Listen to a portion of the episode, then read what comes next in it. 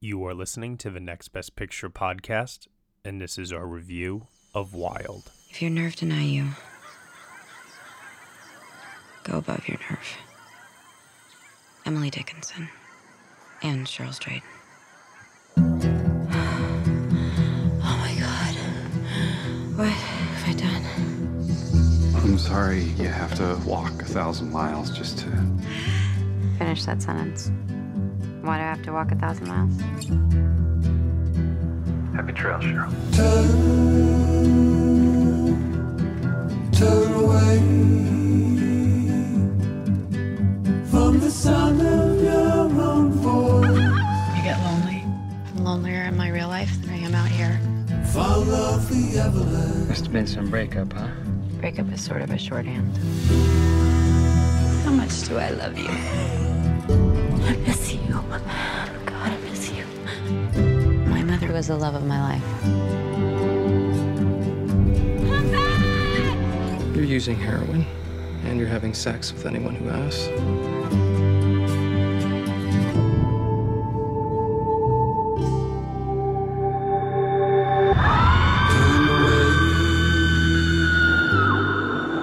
You ever think about quitting?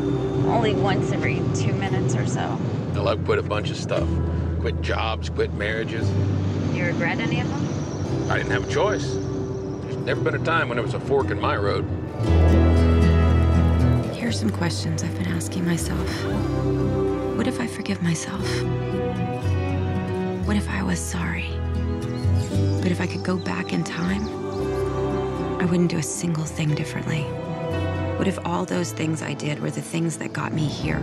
All right, everybody, you were just listening to the trailer for Wild, and the story is as follows. Driven to the edge by the loss of her beloved mother, the dissolution of her marriage, and a headlong dive into self destructive behavior, Cheryl Strayed makes a decision to halt her downward spiral and put her life back together again.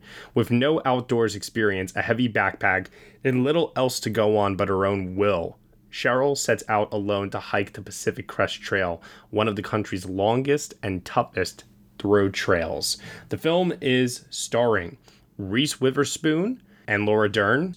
It is directed by Jean Marc Vallée and written by Nick Hornby. Joining me for this podcast review, I have Nicole Ackman, Hey, everybody. Dan Bayer, Hello. And also joining us uh, for this Patreon podcast review for our 2014 retrospective. We have some Patreon listeners out there. First up, we've got for the first time ever on the show here, Connor Olen. Anybody in the mood for Snapple?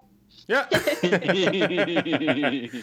and also joining us as well, we have Cheyne Nomura. Aloha. Aloha, welcome back. Thank you.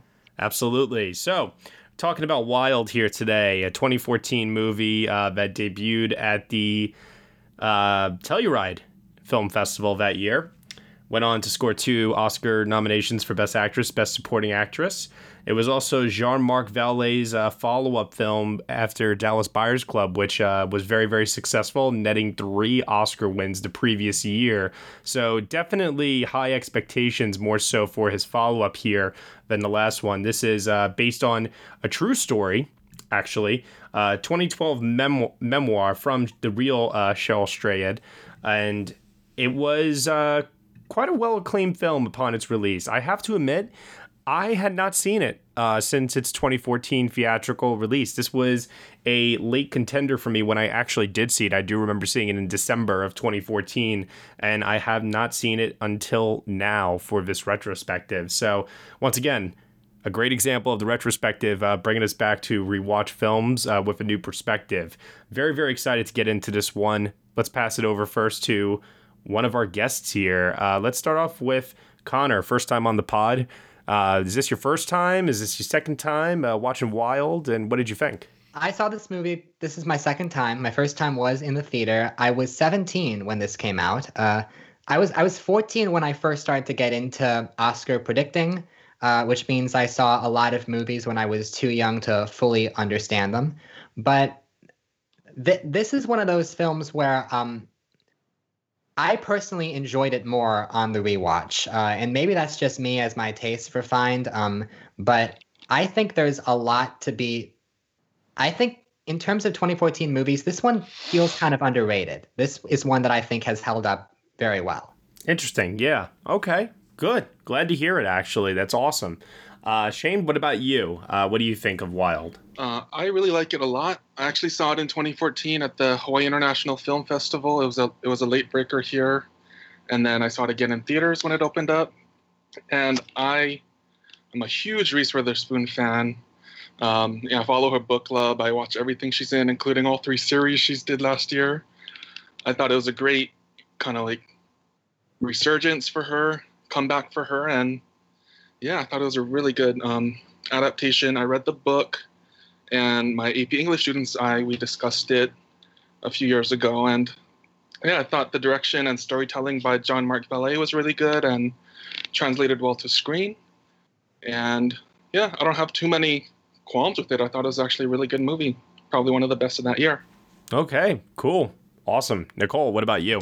So, a, a running theme for me t- doing this retrospective is that I apparently saw nothing in 2014 because I was. I, and to be fair, it was my like Yeah. first and second year of college that year, so I was a bit busy. You're you're you're a bit new to the game, and that's okay. It's actually one of the mo- more exciting uh, bits of these things I find sometimes Mhm. when uh, NBP members have their first viewing experiences here. Yeah, I, I'm a theater person turned film person. So I watched this actually just this uh, afternoon. So I'm very fresh on my opinions on it. And I was really blown away by it. I've long admired both Reese Witherspoon and Laura Dern. So it was great to see this movie, which they both were nominated for, and to see these really masterful performances. But I also think that even aside from their performances, which obviously have been talked about and uh, were recognized awards wise i also think it's it's a really fascinating tale about grief and about how you deal with grief and about mother daughter relationships and i think it's a really really strong film and i'm honestly surprised that we don't talk about it more still because out of what i have seen from 2014 i think it's definitely one of the stronger ones Okay. Yeah. No, I think that this uh, retrospective is uh, proving that in many ways because, uh, at least for me, I have failed yet to encounter a stinker on any of these podcast reviews. Uh, mileage is going to vary on that the longer we go with it, but uh, let's see if the uh, winning streak here continues. Dan Bayer, what do you got? Okay, so when I saw this in 2014, I thought it was good, eh, but didn't. I? I don't.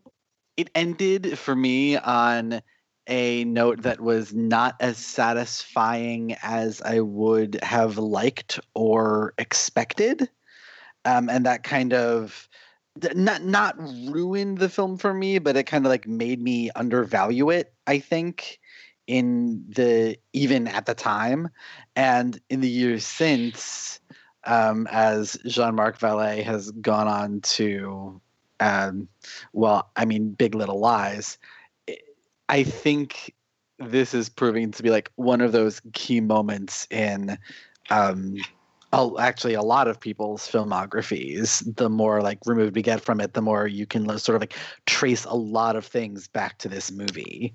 And i watching it now um, in 2020 for this i was very shocked not just by how well it holds up but by how much of it i like vividly remembered um, in- including the final shot, which this time just struck me as something uh, not not quite transcendent, but really kind of glorious in a very quiet, understated way that I actually am impressed by, given the kind of story this is. Yeah, I want to actually touch upon that aspect of the movie first here, and that is this uh, personal journey uh, that Cheryl goes on, uh, traveling 1,100 miles without any hiking experience. It's a journey of uh, rebirth, self discovery, reflection, rumination,